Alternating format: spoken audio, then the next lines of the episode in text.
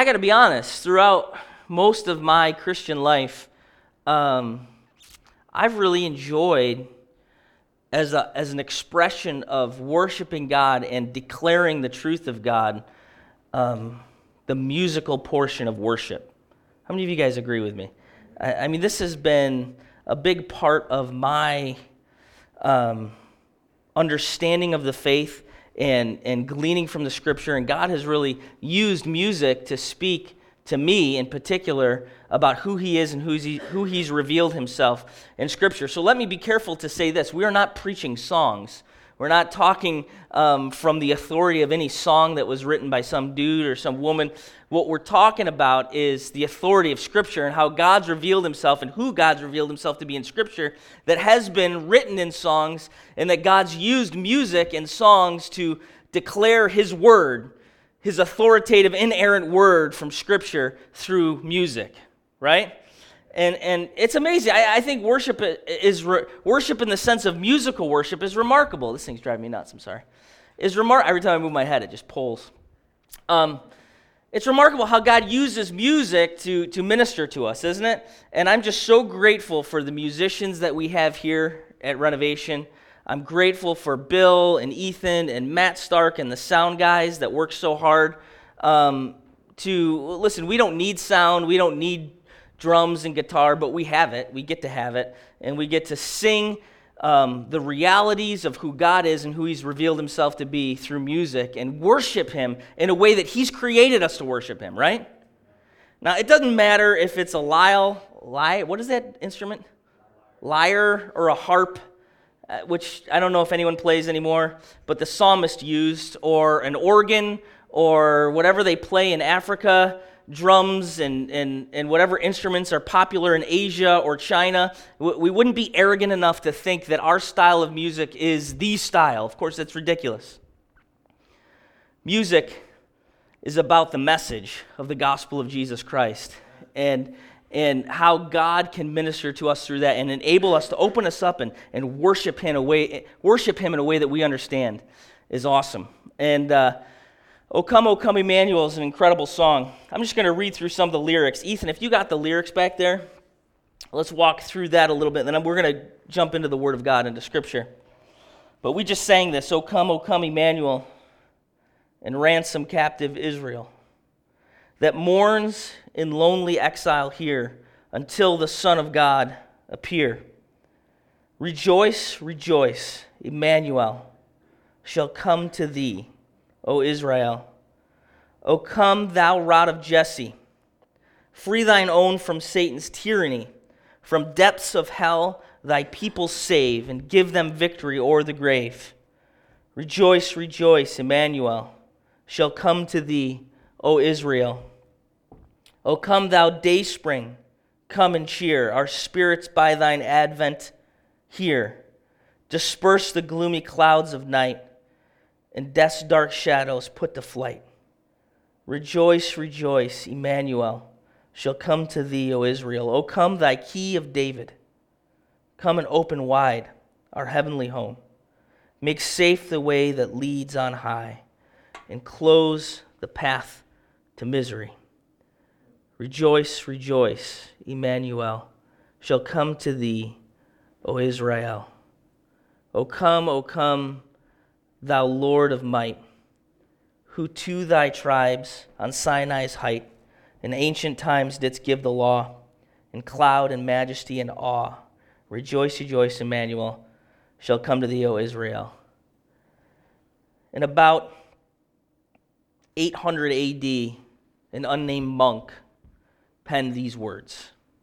We don't know who he was, um, but we know this that scripture was scarce scarcely available in that day. And we know that this man knew the Word of God. He knew the Word of God when he wrote about the shoot of Jesse, when he wrote about the key of David, when he wrote about Emmanuel, God with us, when he wrote about the Lord of might. He knew the Word of God.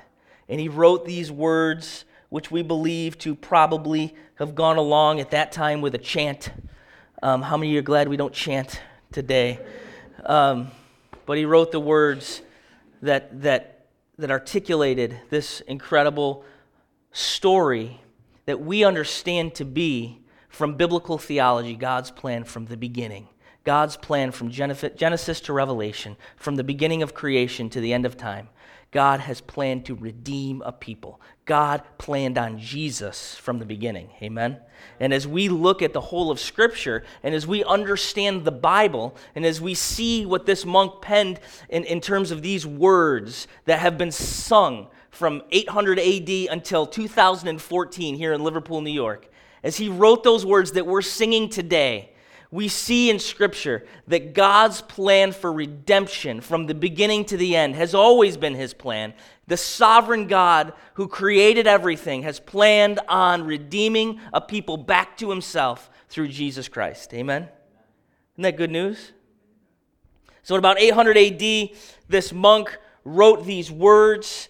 And then, in about the 15th century, a Franciscan nun in Portugal put the tune to it that we know today and she wrote the music in the melody that we hear today as a part of the words that she found from this monk's writings in 800 AD. And she, she wrote the, the chords and the notes and the melody that, that has become a popular and familiar melody to all of us and that we sung even here tonight as David Crowder has adjusted it a bit.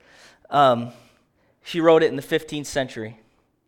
And then we see again in the 19th century a priest, John Mason Neale, who was a brilliant man who was very academic but had gotten into a fight a bit with the Anglican Church and was sent um, off to Africa to labor. And in his laboring, began an orphanage and, and, and began to uh, pursue through the gospel, redeeming young women who had been caught in prostitution back to the Lord and, and in his fight and in his struggle and in his labor in the gospel in Africa, found this song and, and reworked it and redeemed this, um, this brilliant hymn that had been written back in 800 AD, and music had been put to it in the 15th century, and then this, this priest in the 19th century put it back together and, and now has made it a part of what has been sung all over the world, really, in the Christian church for since that time, since the 1800s. Isn't that amazing? Dr. Jeff Sanders said this about the song. He's a historian and a theologian. A gift was penned by an unnamed monk over 1,200 years ago, given a tune by nuns in an obscure convent, rediscovered by a forgotten evangelist off the coast of Africa.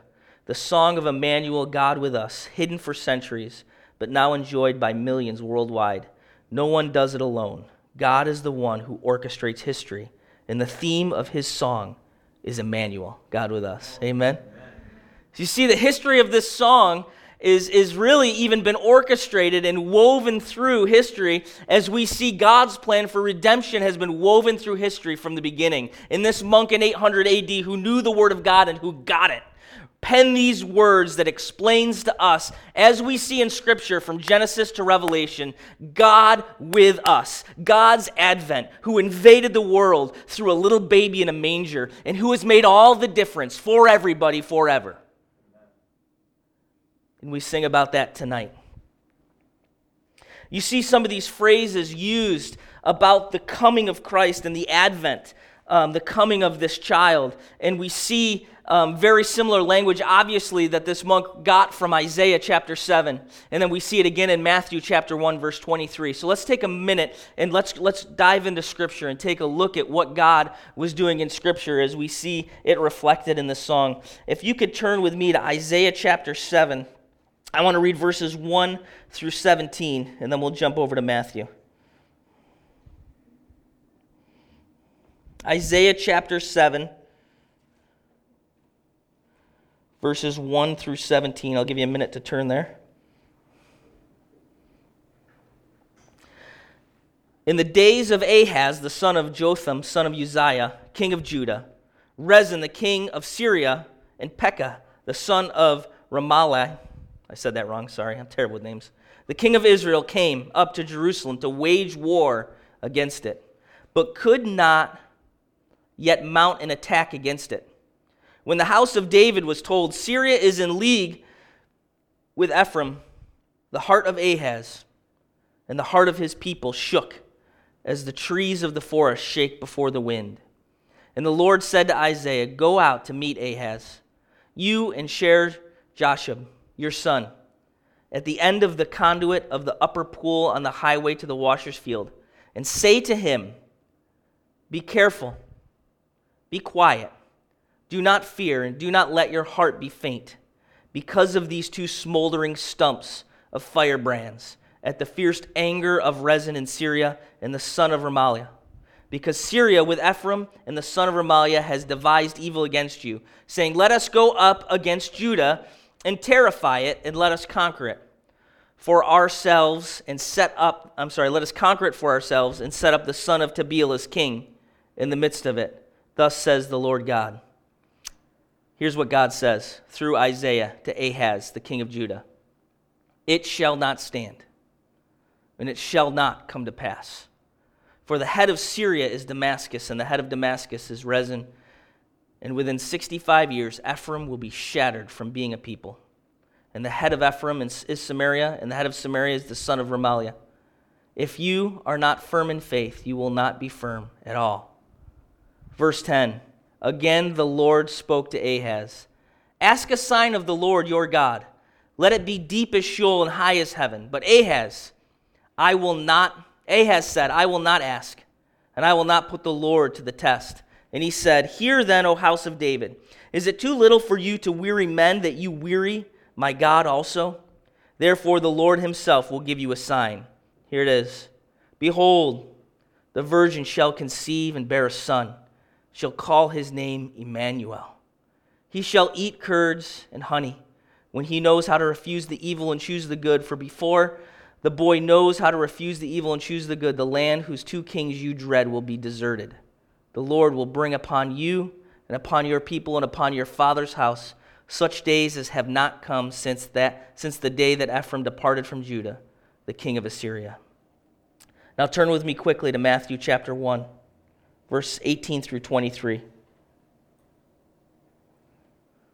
Matthew 1, 18 through 23. Now, the birth of Jesus Christ took place in this way when his mother Mary had been betrothed to Joseph.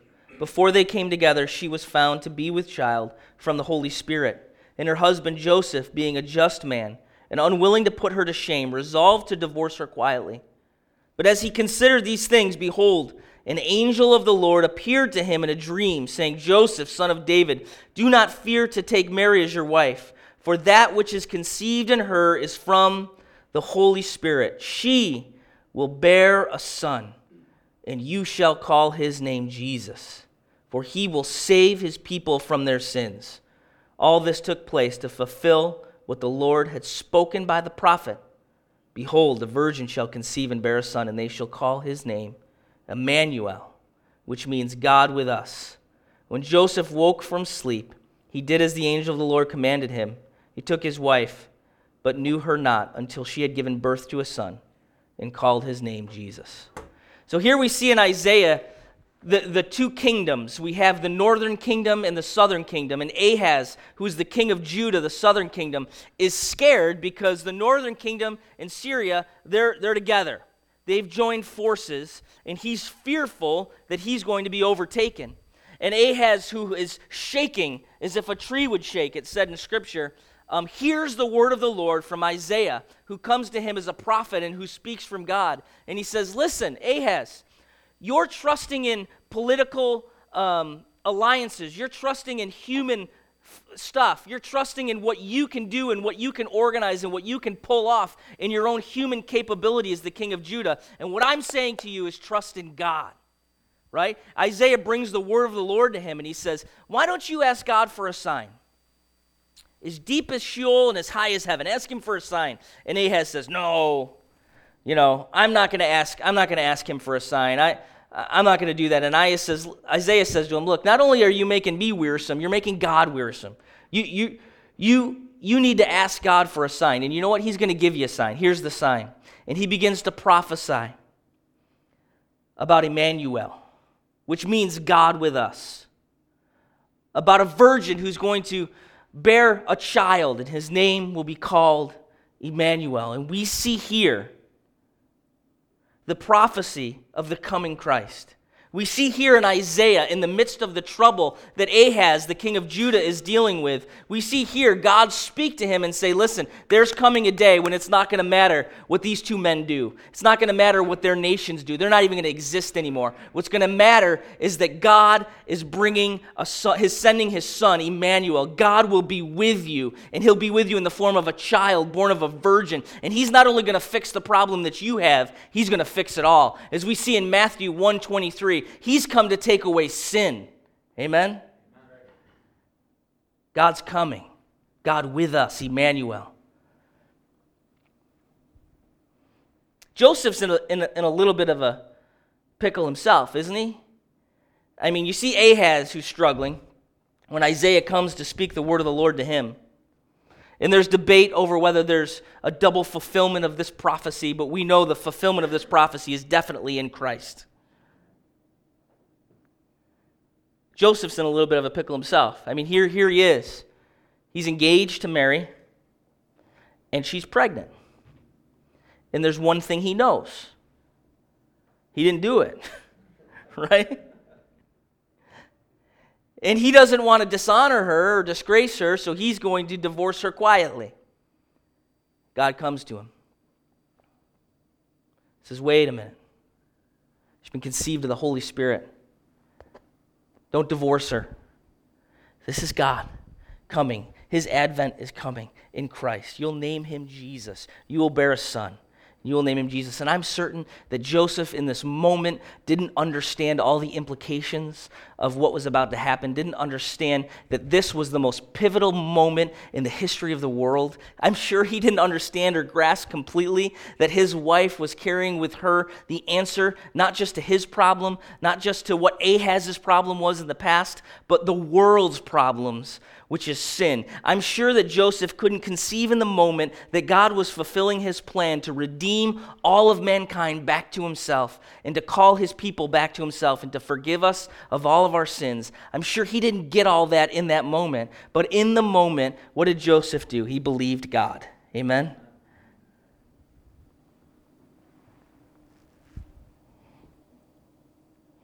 Ahaz was in a tough spot. Joseph was in a tough spot. And what we see here in Scripture, and what we see reflected from Scripture in this song, is that God is with us through Jesus. That as we see the rod of Jesse will free us from tyranny in the depths of hell, we see the day spring, which brings joy because of the advent, the invasion of God upon earth to disperse gloomy clouds and death's dark shadows. He puts to flight. We see the key of David. We see the fulfillment of the Davidic covenant in Jesus Christ, where God said to David that no, your, your name shall have the throne forever. And through Jesus, that fulfillment comes to pass. We see the key of David, who makes safe the way that leads on high. We see the Lord of might. We see God throughout history. See, as we look at this in the sense of biblical theology, when I say biblical theology, I mean taking the Bible as a whole and looking at it from Genesis to Revelation and understanding that God divinely inspired scripture from Genesis to Revelation, that it's inerrant, without error. We believe that here at Renovation Church. But it's penned by men who God uses and inspires to write scripture from beginning to end. It's penned by men from different languages and different cultures and in different periods of time over, over a couple of millennia of, of uh, time period. Um, the scripture is written and inspired by God. And through this work of inspired scripture from beginning to end, God reveals to us his plan of redemption that is woven from Genesis to Revelation, that is, is his plan from the beginning, and that he communicates to us as a God who speaks to us, as a God who communicates. He communicates to us in his word who he is, what he's planned from the beginning, and what he's going to do to redeem us back to himself. And we see that reflected in this incredible carol that God is with us, that God's advent has come. Jesus has come to redeem us back to himself and to forgive us from sins. And so, like Ahaz and like Joseph, we have to ask ourselves where are you right now? In the scope of redemptive history that we see reflected in this carol, that we see reflected in, in, uh, in Scripture, that we see specifically pointed out in the book of Isaiah and in the book of Matthew, the fulfillment of that prophecy. What are you facing today? Where are you in relationship to this reality, God's redemptive purposes in the coming of Christ through this little baby?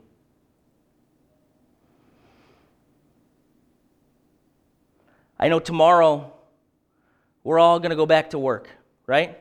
Some of us. My father's retired. God, see, you're going to, what are you doing tomorrow? you don't know. Doesn't matter. You didn't even know tomorrow's Monday, did you? Other than you're at church. and we're going to face life. Some of us struggling with recurrent sin, some of us struggling with our faith, some of us struggling in the midst of our families, some of us maybe struggling with addiction, some of us struggling with depression, some of us struggling with, with uh, the accuser coming against you time and time again, saying this, saying this, saying this. Some of us struggling with relationships, whether it be at home or at work. Some of us struggling with, with who we are and what we look like and, and, and what we're supposed to do with our lives. So many different struggles and difficulties in the lives of people, I would imagine, as I stand among you reflected in this room. And what we can stand here and recognize today, as we are worshiping together in this room right now, what we can recognize from the Word of God is that God has not only invaded this place through a baby, but He has invaded your life that God has come. Emmanuel is God with us. God is with you. He has come, and it's personal. It's not just that God came and died on a cross to forgive everybody's sin, it's that God came in the form of a baby and lived the life that each of us were incapable of living, and that God went to the cross and paid the price that all of us deserve to pay. And God personally wants to invade your life, He wants to personally advent into your life and to show you that his plan from the beginning has been to redeem you back to himself.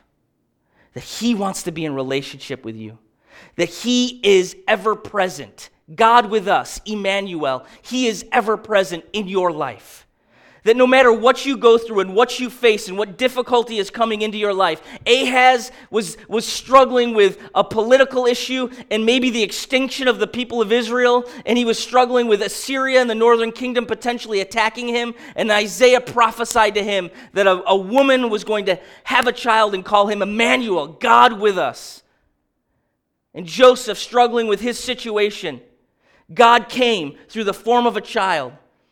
God invaded this place and He's here and He wants to invade your life. He is with you and He has objectively done something in your life. And maybe you don't know it and maybe you do.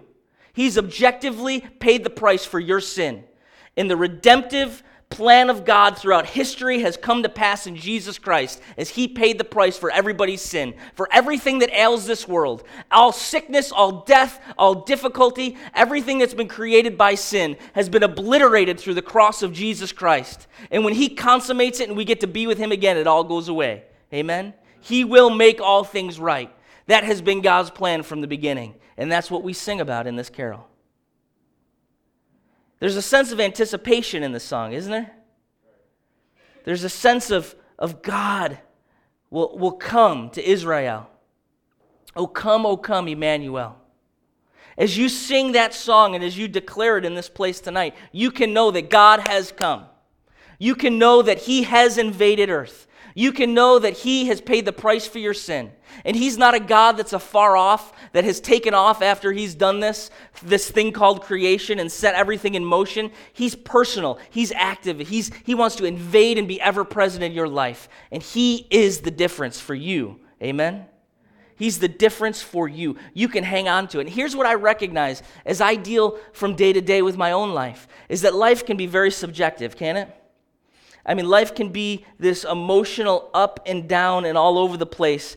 And, and what we can know today as we look at God revealed in Scripture and as we sing about it in this song is that there's an objective truth, that we can reach outside the emotional, subjective things that we deal with. We can reach outside of it and we can grab onto the objective truth that God has come. Emmanuel is ever present, He is here that He loves us, and that His plan for redemption is more than well underway. It's happened. You can be redeemed today. Amen?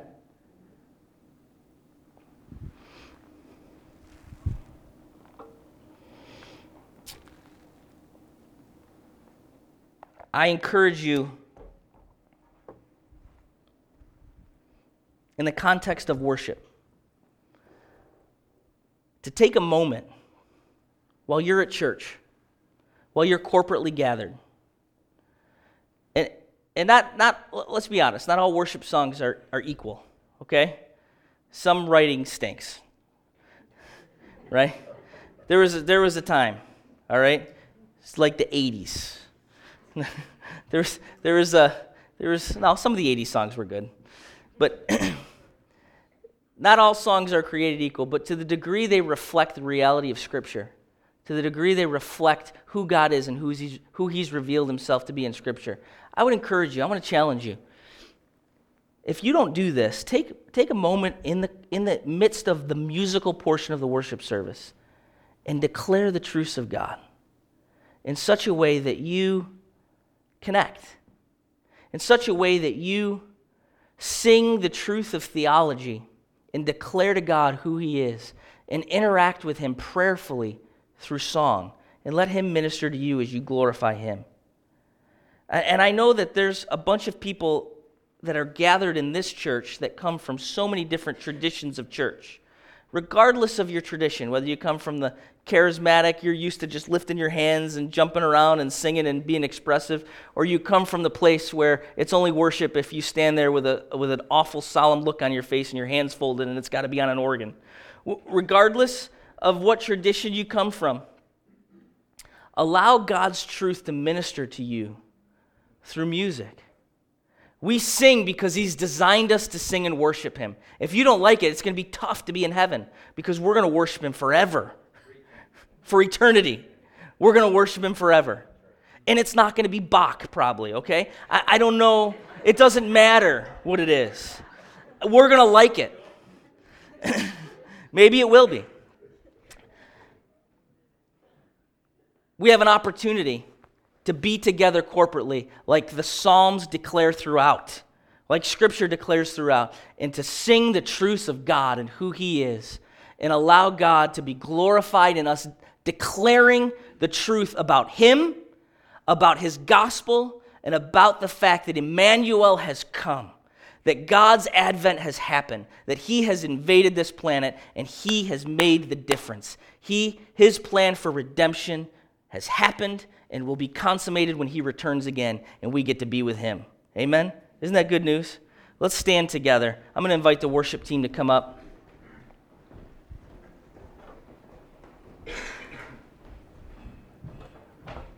We do that one again?